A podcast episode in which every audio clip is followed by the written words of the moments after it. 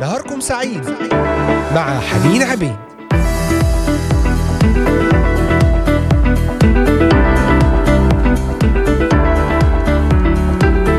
أهلا وسهلا بكم أحبائي المستمعين والمتابعين لإذاعة صوت الأمل. من هنا من الأراضي المقدسة أجمل وأطيب التحيات في هذا اللقاء الجديد. ضمن حلقة جديدة وبرنامج نهاركم سعيد. معكم على الهواء مباشرة حنين عبيد في هذا اليوم الأربعاء السابع من شهر حزيران عام 2023 أجمل وأطيب التحيات لكل من يستمعون إلينا من أي بلد من بلدان الشرق الأوسط بلدان أوروبا كندا أمريكا أستراليا. تابعونا واستمعوا إلينا من خلال قناة البث المباشر على اليوتيوب إذاعة صوت الأمل. وعبر تطبيقات الهواتف النقالة Voice of Hope Middle East وعبر موقعنا الرسمي voiceofhope.com أيضا نرحب بكم لصفحة الفيسبوك إذاعة صوت الأمل لكتابة أي تعليقات ومشاركات أفكار وطلبات الصلاة. وعلى منصتي التليجرام والإنستغرام Voice of Hope Middle East. وأيضا على منصات البودكاست المختلفة سبوتيفاي ديزر أمازون ميوزك كاست بوكس أبل وجوجل بودكاست ومنصة بودفاين للاستماع إلى حلقات برنامج نهاركم سعيد وبرامجنا الأخرى. مرة أخرى أجمل وأطيب التحيات. أهلا بكم جميعا ونصلي أن يكون وقتا مباركا وقتا فيه لمسة من الرب كلمة لك ولك أحبائي المستمعين. ضمن سلسلة المشاعر التي نتحدث فيها في هذه الحلقات. موضوع حلقتنا اليوم هو مشكلة الحزن مشكلة الحزن على فقدان شخص أو أي ظرف نمر به بالحياة. كيف تؤثر هذه المشكلة على الحياة؟ ما هي العواقب؟ ما هي النتائج؟ وكيف نتعامل معها؟ وما هي نظرة الكتاب المقدس؟ قبل أن نبدأ دعونا نرفع قلوبنا بالصلاة. طالبين حضور الرب على هذا الوقت ليكون وقتا مباركا وقتا ممسوحا وقتا فيه كلمة لمسة بركة من الرب لكم جميعا. إن كان لديكم أي احتياج إن كنتم تمرون بحزن بسبب فقدان صلي أن الرب يعزي القلوب يعزي الأرواح يرسل تعزية خاصة لأرواحكم يرسل لمسة خاصة لقلوبكم. نصلي من أجل كل إنسان متألم بسبب الفقدان. كل إنسان يعاني من صراع في الأفكار بسبب مشكلة مواجهة الموت. نصلي يا رب من أجل أيضا تسديد الاحتياجات. أي احتياجات هنالك لعمل لبركة مادية لبركة الارتباط لشفاء معين نفسي جسدي عاطفي وخاصة في ألم الفقدان. فقدان شخص عزيز أو أي ظرف سبب لنا الألم. والحزن أنت معزي الحزانة أنت مريح التعابة نأتي إليك يا رب واثقين بكلمتك واثقين بنعمتك وقدرتك على تغيير كل مشهد حزن وتحويله لبركة عظيمة. آمين. سنروي هذه القصة كمقدمة للحلقة. جلس سليم ونديم وتامر في المقعد الخلفي للسيارة الجديدة الصغيرة. بينما جلس مازن في المقعد الأمامي ثم جلس هاني الذي حصل على رخصة قيادة قبل أسبوعين وراء مقود السيارة. انطلقت بهم السيارة بسرعة. كانوا متجهين إلى بيت صديق لهم للاحتفال بعيد ميلاده وكان بيته في حي جبلي. فانحدرت بهم الطريق فجأة وكانت سرعة القيادة أمرا مغريا في هذه المنطقة لهاني الذي أراد أن يستعرض مهاراته أمام أصحابه. وفجأة طار العجل الأمامي الأيمن إلى جانب الشارع فأدار هاني مقود السيارة بسرعة إلى الجهة اليسرى فانزلقت السيارة عبر الطريق حيث اصطدمت بعمود كهرباء وانقلبت وتحطم سقفها تماما. في لحظة ما من لحظات الحادث طار مازن وهاني اللذان كانا يجلسان في مقدمة السيارة منها وكانت إصابتهما ثانوية نسبيا. أما سليم ونديم وتامر الذين دفعوا بقوة إلى مؤخرة السيارة أثناء انزلاقها ودوراتها فقد سحقوا سحقا عندما تداعى سقف السيارة تحت ثقلها ومات ثلاثتهم قبل وصول الإسعاف. صدمت هذه الأخبار المدرسة والمجتمع المحلي فقد كانت ضحايا الثلاث من الطلاب المميزين والمحبوبين. المدرسين فراح أصدقائهم وزملائهم ومعلموهم ومدربوهم يبكون بعضهم على أكتاف بعض في ردهات المدرسة في اليوم التالي للحادث. وكان بعضهم يمشي في ساحة المدرسة مذهولا بينما أصيب بعضهم بالغثيان. قامت إدارة المدرسة بترتيب وجود مرشدين طوال يومي الاثنين والثلاثاء ولم تطلب من الطلاب التوجه إلى صفوفهم. بل سمحت لهم بأن يبقوا في المقصف يتحدثون إلى المرشدين والأصدقاء أطول مدة يحتاجونها. وكانت استجابة المدرسة المتسمة بالحنان موضع تقدير أصدقاء الشباب الضحايا وعائلاتهم. غير أن الحزن الذي أحس به كثيرون كان ساحقا. قال مدير المدرسة الثانوية للصحافة المحلية نحن مجتمع مترابط بقوة وأعتقد أن شفاءنا الكامل سيستغرق وقتا طويلا جدا. تعالوا نستمع إلى هذه الترنيمة مع المرنم زياد شحادي ونعود ونكمل وإياكم.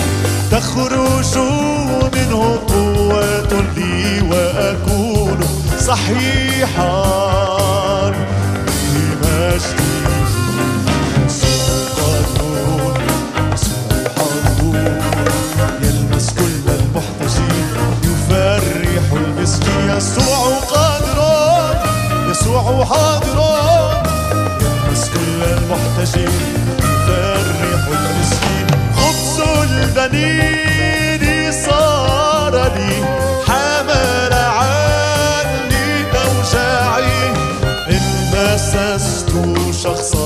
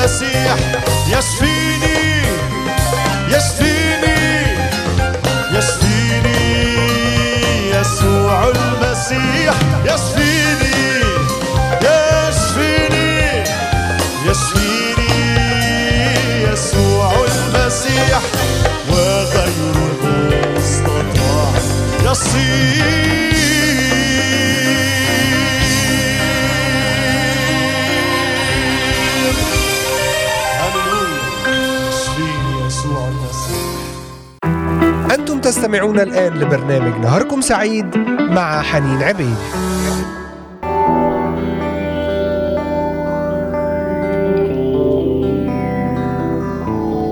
يشفيني يسوع المسيح. نعم أعلن إيمانك. أعلني إيمانك أن الرب يشفيكم يشفي الجسد ويشفي المشاعر. أيضا هو يقدر أن يشفي المشاعر.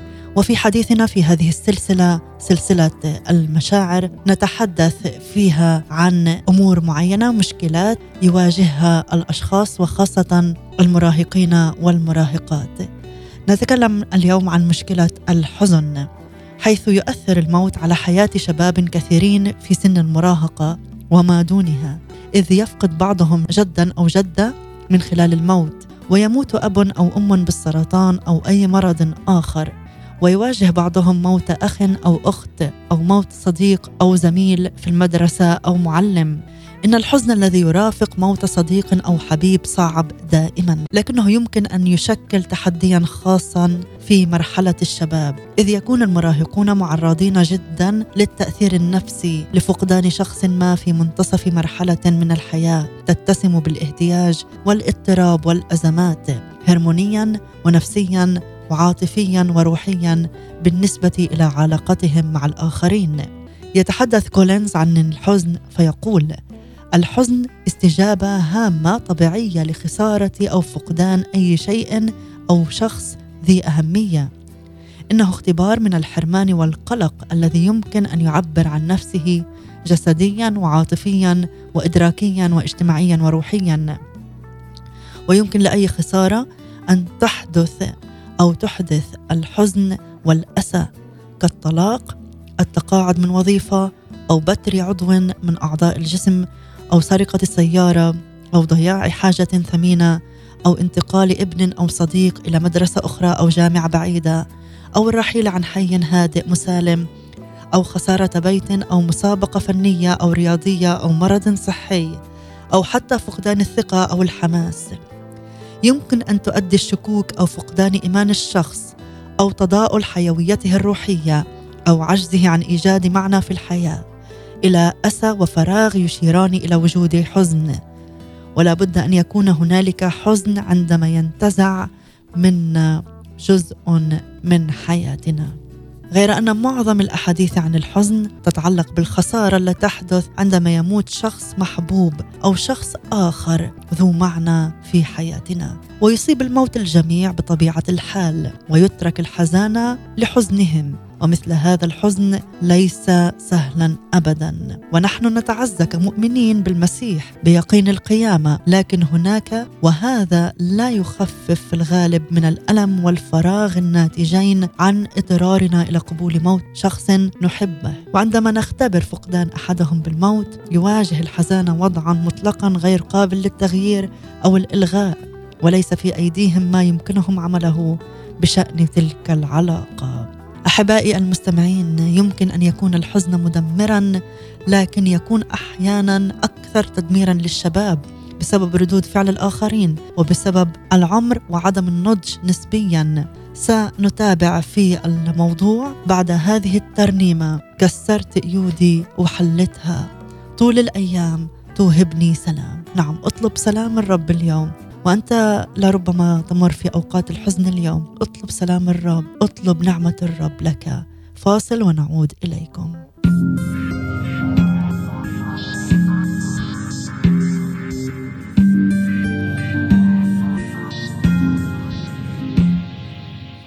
كسرت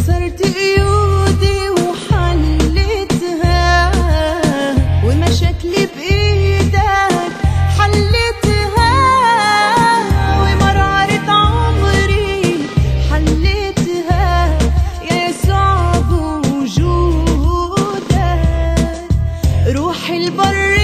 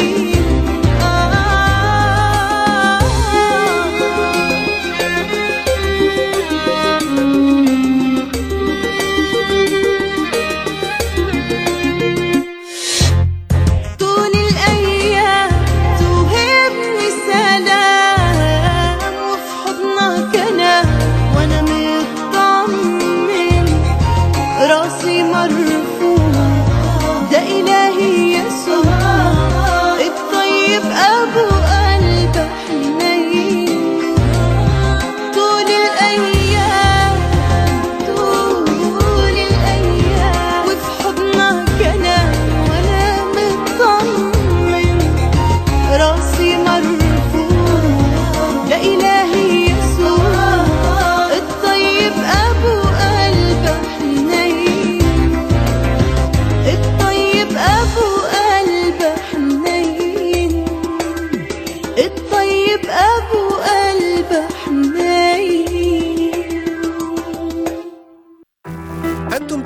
الآن لبرنامج نهاركم سعيد مع حنين عبيد. عدنا إليكم أحبائي المستمعين بعد هذه الترنيمة المباركة والمعزية. طول الأيام طوهبني سلام. حتى في أيام الحزن والفقدان. نتكلم في هذه الحلقة ضمن سلسلة المشورة وخاصة مع المراهقين. مشكلة الحزن الحزن على فقدان شخص وموت أحد الأحباء على قلوبنا. ذكرنا قبل الفاصل أنه يمكن أن يكون الحزن مدمرا لكنه يكون أحيانا أكثر تدميرا للشاب بسبب ردود فعل الآخرين وبسبب عمره وعدم نضجه نسبيا. يبين ستيركي وطن المأزق الذي يواجه كثير من الحزانة. يقول غالبا ما ينسى البالغون أن يأخذوا في اعتبارهم أن شخصا ما يتألم ويبدو أن البالغين يعتقدون بطريقة ما أن الشباب لا يحسون بنفس مقدار الألم الذي يعاني منه الكبار. وهذا بطبيعة الحال أمر غير صحيح. ومما يضاعف الألم لسوء الحظ أن الشباب لا يجدون شخصا مستعدا للاستماع إليهم وهم يعبرون عن ألمهم. فإذا مات الأب في العائلة فإن اشخاصا بالغين كثيرين من الذين يودون تقديم العون يعزون الأم ويسمعون إليها لكن الابن أو البنت تهمل أحيانا خاصة إذا لم يبلغ أو تبلغ سن البلوغ. يجد الشباب الذين يواجهون مأساة موت صديق أو حبيب مهمة صعبة. هي التعامل بالنجاح مع مشكلة من مشاكل كل البالغين إلى حد ما في الوقت الذي يجاهدون فيه للوصول إلى مرحلة البلوغ. وعلى الرغم من أن اختبار الحزن جزء طبيعي من الحياة لابد أن يتعامل معه كل إنسان في وقت أو آخر. فقد تكون هذه أول مرة يختبر بها الشاب في سن المراهقة أو ما دون ذلك النوع من الحزن. مستخدمين في هذا موارد عاطفية وروحية ربما لا تزال غير ناضجة بعد وآليات للتكيف لم تزل في مرحلة التطور. ويتفق المرشدون المختصون بشكل عام على أنه رغم كون الحزن امرا طبيعيا ومفهوما وضروريا إلا أنه ليس دائما امرا صحيا فغالبا ما يتضمن الحزن العادي الذي يكون شديدا في العادة أسى وألم وإحساس بالوحدة وغضب واكتئاب وأعراض جسدية وتغيرات قوية في العلاقات الشخصية.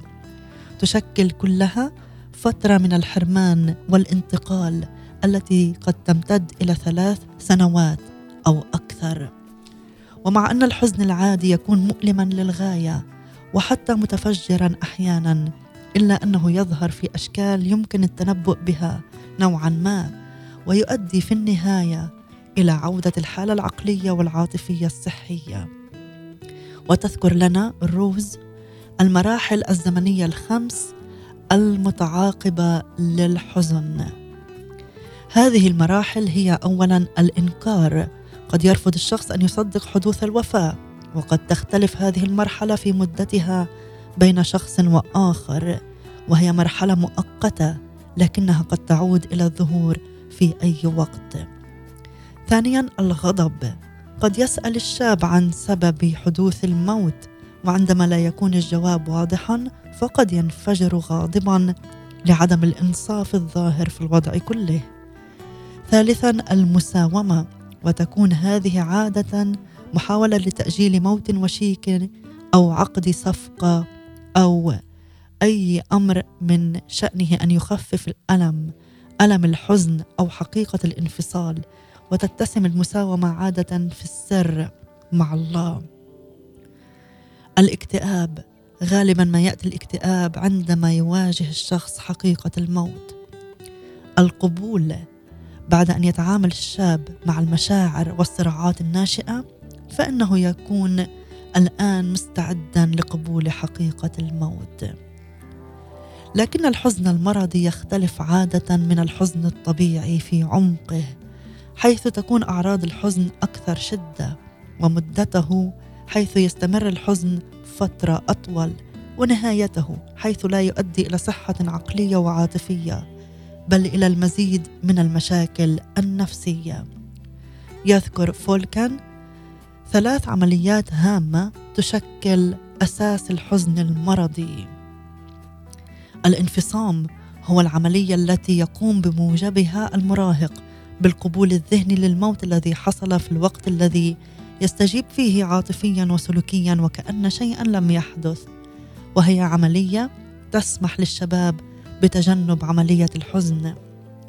التذويت أو الإدماج في النفس وهي العملية التي يسعى المحزون بموجبها إلى أن يحفظ علاقته مع الشخص المتوفي وذلك باستيعابه للشخص المفقود أو إدخاله والتركيز على وجوده الداخلي. وهي عملية تنكر حقيقة الموت ونهائيته. التجسيد وهي العملية التي يقوم المحزون بموجبها بتركيز انتباهه على موضوع أو شيء مرتبط بالشخص المتوفي مثل صورة أو قطعة من الملابس من شأنه أن يؤجل الحاجة إلى الاعتراف بالخسارة والتعامل الناجح معها. ويوضح كولينز أن هناك عدة أشياء تميل إلى الإسهام في الحزن المرضي. المعتقدات الخلفية والشخصية غالبا ما يجد الأشخاص غير الآمنين والمعتمدون على الآخرين والعاجزون عن ضبط مشاعرهم أو التعبير عنها والميالون إلى الاكتئاب صعوبة أكبر في التعامل مع الحزن. البيئة الاجتماعية يمكن للنظرة الاجتماعية للموت التي تشجع الإنكار أو التخلص السريع من الحزن سواء جاءت هذه النظرة عن طريق العائلة أم المنطقة الجغرافية أو التقاليد العرفية أو المجتمع بشكل عام. أن تؤثر تأثيرا عظيما في قدرة المحزونين على التعامل الناجح مع الحزن. الظروف المرافقة للموت يمكن للموت المبكر أو لطريقة الموت المأساوية. أو مدى قرب المحزون من الشخص المتوفي وظروف أخرى أن تجعل عملية الحزن أكثر شدة وتولد استجابة مرضية. أحبائي هذا بالنسبة إلى مشكلة الحزن والحزن المرضي الذي يؤدي إلى عواقب ومشاكل كثيرة. أسباب الحزن والعواقب سنتابع فيها بعد هذا الفاصل مع بيتر جمال. ابقوا معنا.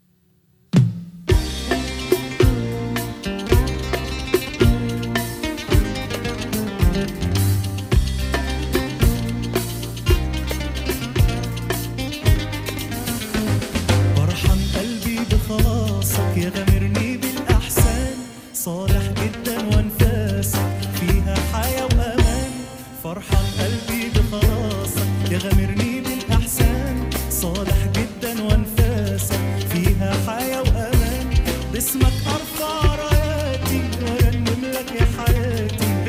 أرفع راياتي وارنم لك يا حياتي. شايلني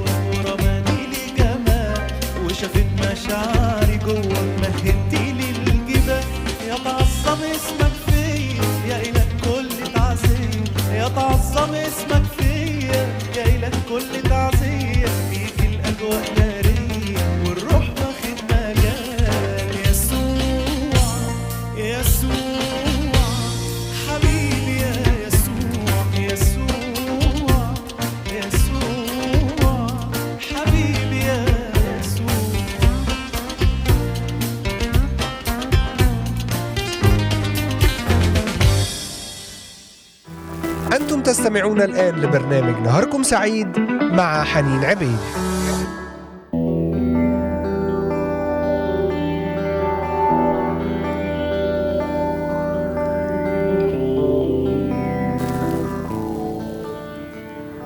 نعم ما أجمل كلمات هذه الترنيمة. حولت ضعفي قوة ورمادي لجمال. أي رماد بسبب الحزن بسبب فقدان شخص عزيز بسبب مشكلة سببت لنا حزنا عميقا. الرب يحولها إلى جمال يخرج منها بركة.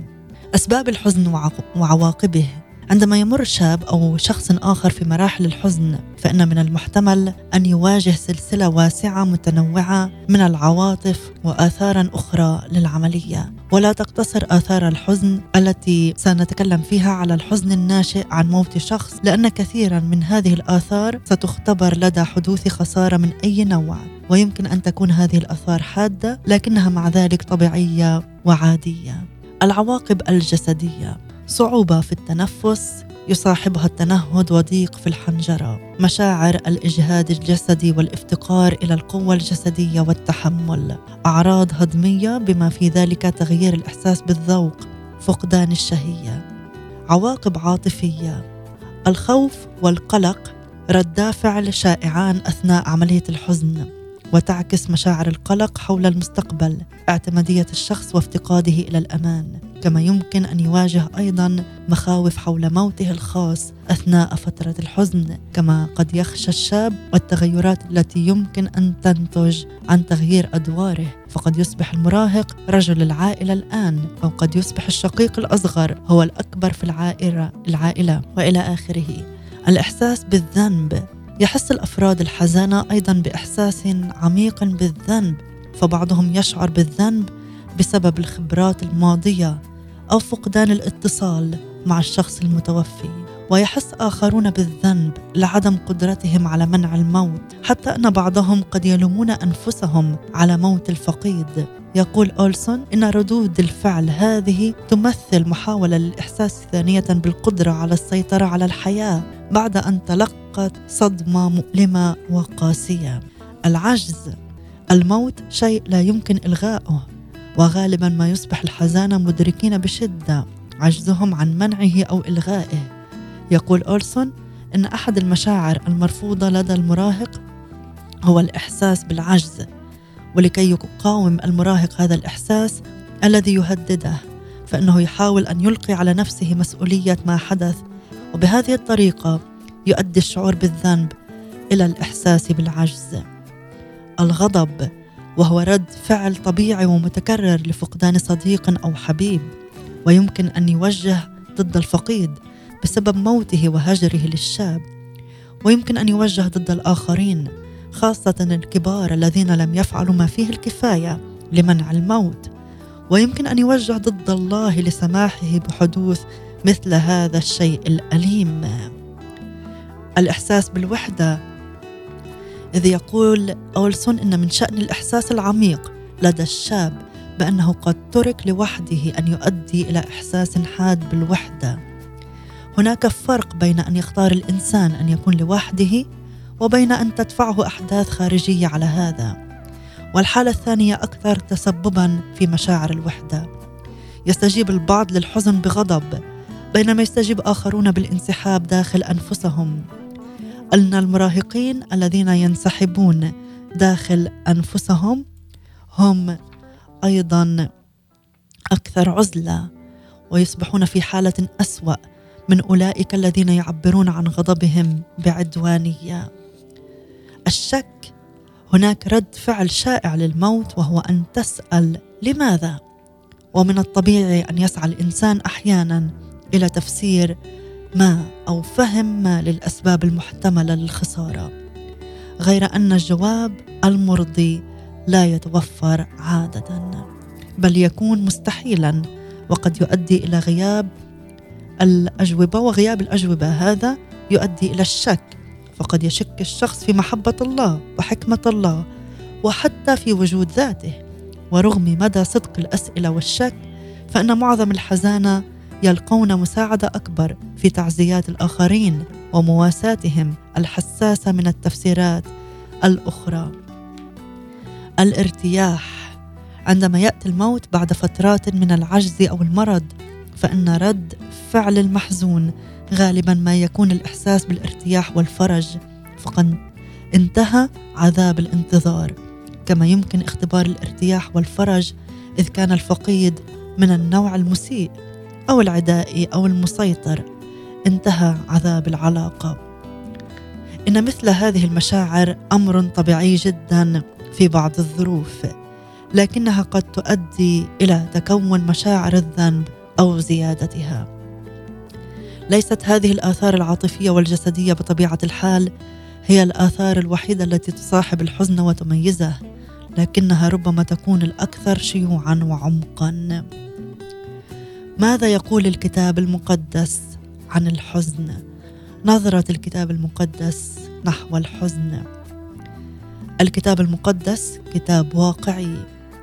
هذا بحسب كولينز يقول الكتاب المقدس كتاب واقعي يتحدث عن حالات وفاة يتبعها حزن أو تفجع لأشخاص كثيرين. فنحن نقرأ عن حضور الله وتعزيته حين نسير في وادي ظل الموت ونقرأ عن وصف لأشخاص يحزنون في وقت الوفاة والضيق. ونتعلم أن الله يقوي المحزونين. ونتعرف إلى المسيا بصفته رجل أحزان رجل أوجاع مختبر الحزن. أحزاننا حملها وأوجاعنا تحملها. وفي العهد الجديد نتناول فقرات مختلفة وتتناول هذه الفقرات مسألة الموت والحزن ويمكننا أن نقسمها إلى فئتين. تتناول كل منها تأثير يسوع المسيح. سنتابع الحديث بعد هذه الترنيمة مع نجاء إيشو. ما تفكرش في أي هموم ونعود ونكمل وإياكم. ما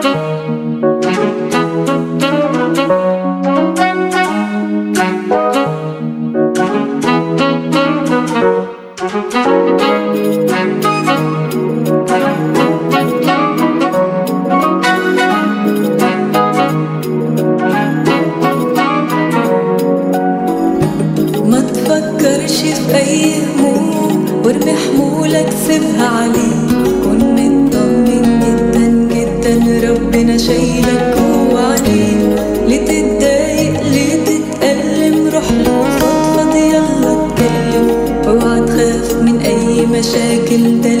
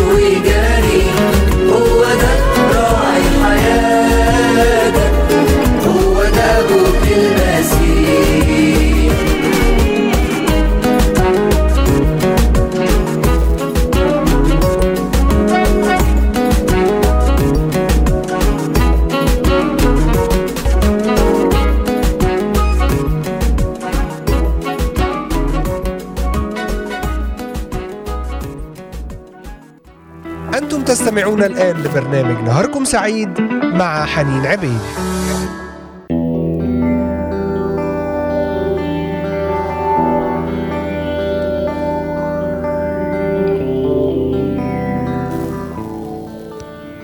عنده هتلقى بحور الراحة كل جيوش الحزن هتهرب باسم الرب يسوع. في ختام حلقتنا عن مشكلة الحزن ضمن سلسلة المشورة. نتكلم عن نظرة الكتاب المقدس نحو الحزن. في العهد الجديد نتناول فقرات مختلفة فيها مسألة الموت والحزن ويمكننا أن نقسمها إلى فئتين. نتناول كل فئة منها تأثير يسوع المسيح. غير المسيح من معنى الحزن. هناك أشخاص كثيرون من غير المؤمنين الذين يحزنون دون أي أمل ورجاء في المستقبل. فالموت بالنسبة لهم هو نهاية علاقتهم مع الفقيد. لكن المؤمن بالمسيح لا يؤمن بهذا. ففي أكثر الفقرات وضوحا في العهد الجديد حول هذا الموضوع كورنثوس الأولى الأصحاح الخامس عشر وتسالونيك الأولى الأصحاح الرابع نتعلم أنه إن كنا نؤمن أن يسوع مات وقام فكذلك الراقدون بيسوع سيحضرهم الله معه. ويقول لنا لذلك عزوا بعضكم بعضا بهذا الكلام مقتنعين بأنه في المستقبل يقام الأموات ونحن نتغير. ليس الموت بالنسبة للشخص المؤمن بالرب يسوع نهاية الوجود إنما هو الدخول إلى الحياة الأبدية. والذي يؤمن بالمسيح يعرف أن المؤمنين سيكونون مع الرب. لا يزال الموت الجسدي امرا حاضرا لأن الشيطان سلطان الموت. لكن المسيح بفضل صلبه وقيامته هزم الموت ووعد أن الذي يحيا فيه ويؤمن به لن يموت ابدا. تقدم لنا هذه المعرفة التعزية لكنها لا تستأصل ألم الحزن الشديد والحاجة إلى عزاء. قام بولس في حديث له عن الموت بتشجيع قرائه على أن يمتلئوا بالرجاء والا يخوروا لأن الشخص المتغرب عن الجسد الذي ينفصل أو تنفصل روحه عن جسده عند الموت موجود في حضرة الرب وهو يشجع المؤمنين على الصمود والثبات وعدم التزعزع والاستمرار في عمل الرب لأن جهدهم هذا ليس بلا طائل. بين المسيح بنفسه أهمية الحزن كرز يسوع في مرحلة مبكرة من خدمته موعظة الجبل وتحدث عن الحزن وقال طوبى للحزانة لأنهم يتحز يتعزون. وكان الألم والحزن على الميت امرا مفروغا منه وقد كان ينظر إليه على ما يبدو كشيء إيجابي حيث أنه مذكور ضمن مجموعة من الصفات المرغوبة مثل الوداعه واللطف والرحمة ونقاء القلب وصنع السلام. وعندما مات لعازر تأثر يسوع كثيرا. نعم لكنه كان يعرف أن قيامة لعازر من الأموات وشيكة. لكنه بكى رغم ذلك. انسحب وحزن عندما علم أن يوحنا المعمدان قد أسلم وفي جثيماني حزن يسوع حزنا شديدا. ربما كان حزنه هذا متوقعا وأكثر حده من الحزن الذي أحس به داود لكنه يشبهه وهو حزن طبيعي. الحزن كالموت جزء طبيعي وحتمي من الاختبار الإنساني. لكن نصلي باسم الرب يسوع. لنا وعود في التعزية. أنا معزيكم أنا معزيكم. تعالوا نختتم بهذه الترنيمة. عايشين والوعد بيحمينا. نعم لنا وعد بالتعزية. صلاتي لكم. أن تتعزوا وأن تنالوا قوة بالروح القدس. في ختام الحلقة تعالوا نستمع إلى هذه الترنيمة. وإلى لقاء جديد أحبائي يوم غد بنعمة الرب في نفس المكان والزمان عبر إذاعة صوت الأمل. لنتكلم عن موضوع جديد ضمن سلسلة المشورة. تابعونا. لكم مني أجمل وأطيب التحيات. إلى اللقاء. والوعد بيحمينا منقوشة في كفك أسامينا تسبينا حبك تروينا. وحياتنا مليانة هتاف ترفعنا. تحقق أحلامنا. وحنانك يشفي ألمنا وبحبك تملى أيامنا ولا يرجع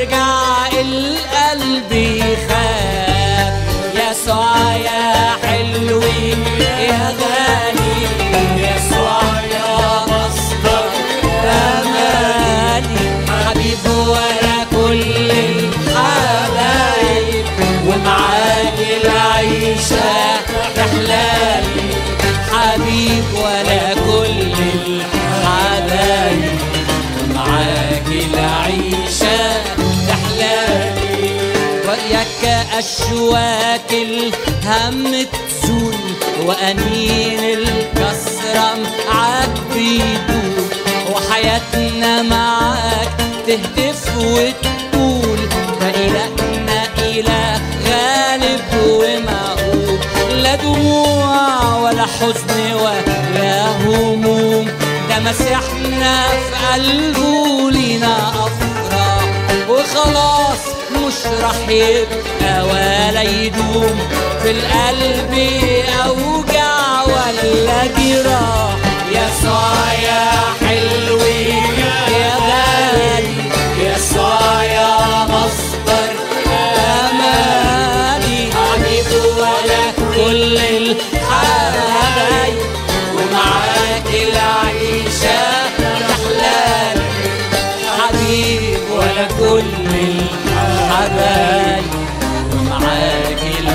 العيشة تحلالي مجدك هيزيد جوا عنينا يشبعنا دايما. وإحنا معاك.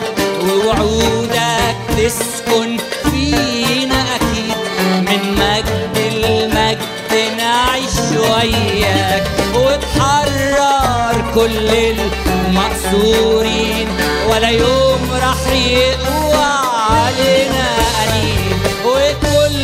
قلوب المقصورين اليوم هتقول وياك غلبي. يسوع يا حلوي يا غالي. يسوع يا مصدر أماني.